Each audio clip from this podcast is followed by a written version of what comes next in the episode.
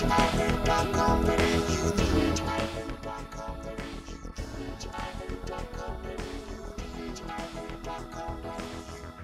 to episode 173. I'm Emma Scott, Senior Workplace Relations Consultant. Joining me today is Madeline White, Workplace Relations Advisor. Welcome, Maddie.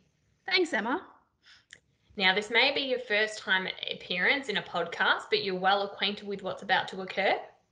Yes, I am. So, you have a clue in front of you um, to try and help you decide what topic we'll be talking about. So, from that clue, can you guess what we might be talking about? Well, it's a little interesting. Okay, so I've got a photo of a girl. I think it's Amy Shark. Yeah. Um, and some broccoli, Mhm. and then a photo of a hotel. Um, I don't know. It's me a little bit. Maybe it has something to do with an employee who works at a hotel in the food area. That is pretty amazing for your first guess. It is actually about a case related, related to an unfair dismissal of an employee called Amy Green, hence the broccoli, Amy Green instead of uh, Amy Shark. And obviously, with um, broccoli, they're known as florets, but this hotel is known as Floreat Hotel. So Ah. that's what we'll be discussing today. That makes sense. Okay. So the case that we're talking about was the recent Fair Work Commission decision. So it's Amy Green and Floreat, which was a Fair Work Commission full bench case. Um, what is the case in relation to? So the case relates to a full-time employee with prior casual service who was terminated and made an unfair dismissal claim. Okay, so what was the outcome of the case? So on the 11th of November 2020, the full bench concluded that casual hours need not be predictable and regular. This case is an appeal against the decision of Deputy President, President Binet that was made on the 3rd of September 2020. Can you elaborate on what the case involved? Yeah, so the applicant commenced employment with Floreat Hotel as a casual food and beverage attendant on the 24th of February 2019. In or around August 2019, uh, the employer advised the casual employee it was not financially viable to have the applicant working as a casual and offered the applicant a full time position.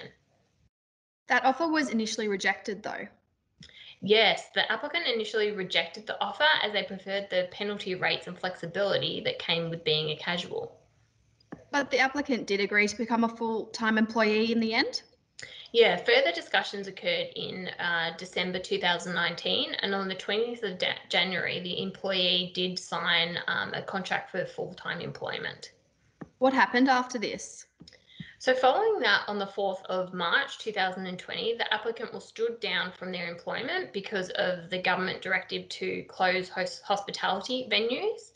Then, on the 15th of April 2020, the respondent advised the applicant that their position would be made redundant and that the employment would cease on the following day, the 16th of April 2020. So the applicant was unsuccessful in their initial application. Yeah, that's right. What was the Commission's reasons for rejecting the claim in the first instance? So the Deputy President dismissed the case in September on the basis that the employee had not served a minimum six month period at the employer in order to qualify for the unfair dismissal application. Okay, so when does an employee become eligible for the unfair dismissal protections to apply? So they do need to meet the minimum engagement period of six months. This includes casual service? Yeah, that's correct.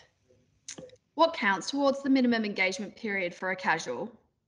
So really the employment must be on a regular and systematic basis.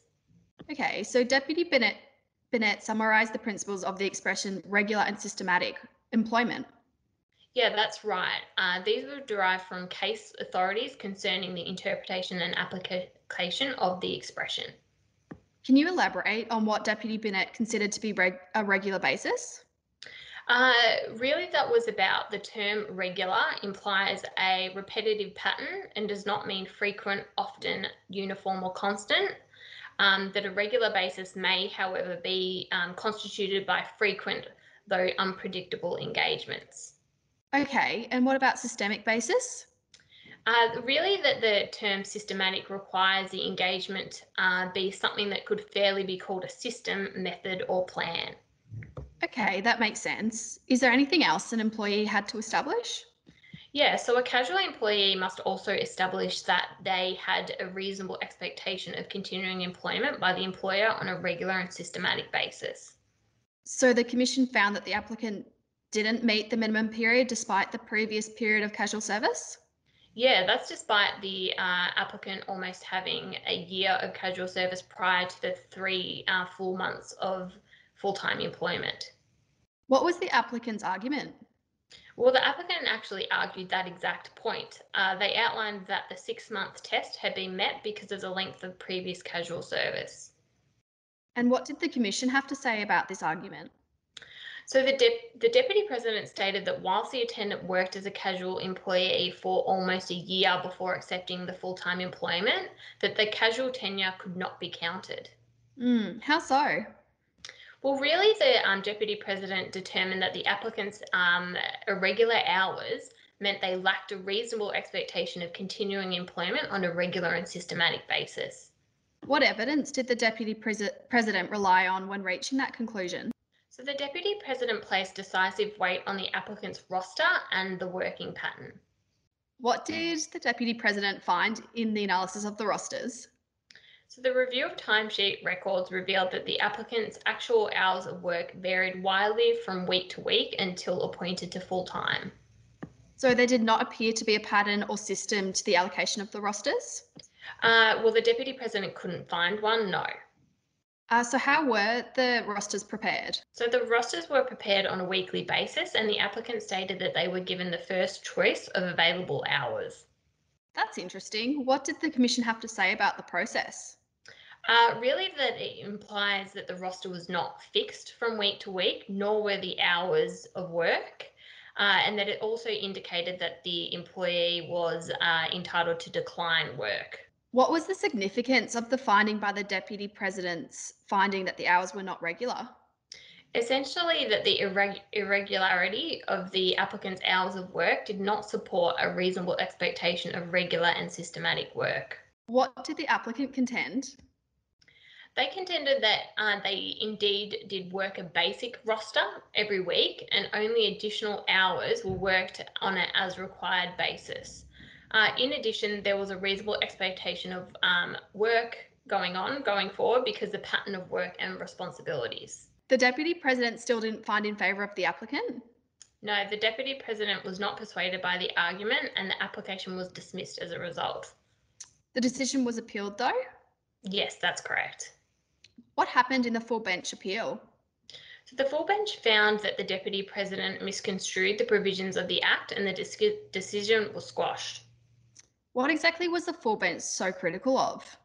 The full bench was um, held that the Deputy President had wrongly treated as the decisive um, consideration that the applicant's hours of work did not appear to be consistent or predictable from week to week. And this interpretation is inconsistent with the Act? Yes, the full bench found that it was inconsistent with the proper construction of the expression employment on a regular and systematic basis. Did the full bench refer to any other findings when reaching their decision? Yeah, they referred to the finding of a Urilara um, employer decision that we've just got on screen um, that we did cover off in podcast 141. Can you give members a quick recap?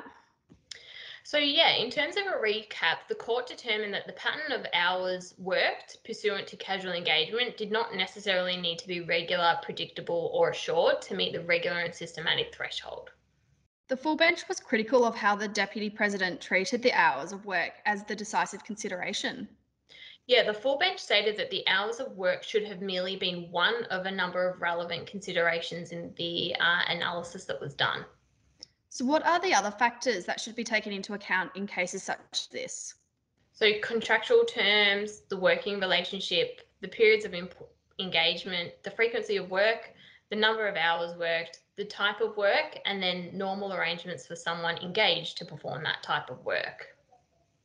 How did the full bench find in favour of the applicant? So, firstly, the full bench concluded that in respect to section 483 2A Roman numeral 1, uh, that the applicant's employment as a casual employee was actually on a regular and systematic basis from the 4th of March 2019 until the applicant became a permanent uh, full time employee. So, how did the full bench conclude that the employment was regular? So they found that the work was um, regular as demonstrated by the agreed timesheet records. So the applicant was consistently engaged to work a substantial number of hours in every week as a casual employee.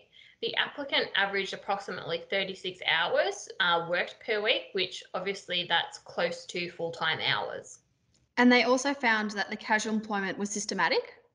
Yeah, that's correct. So the full bench found that the employment was systematic because the applicant worked in accordance with a roster that was established by the employer, but in consultation with the applicant. They also assessed the timesheets? Yeah, the timesheet records showed that the applicant's rostered hours constituted the large majority of hours the applicant worked every week. Uh, any additional hours worked were only a, a minority proportion of the applicant's total hours.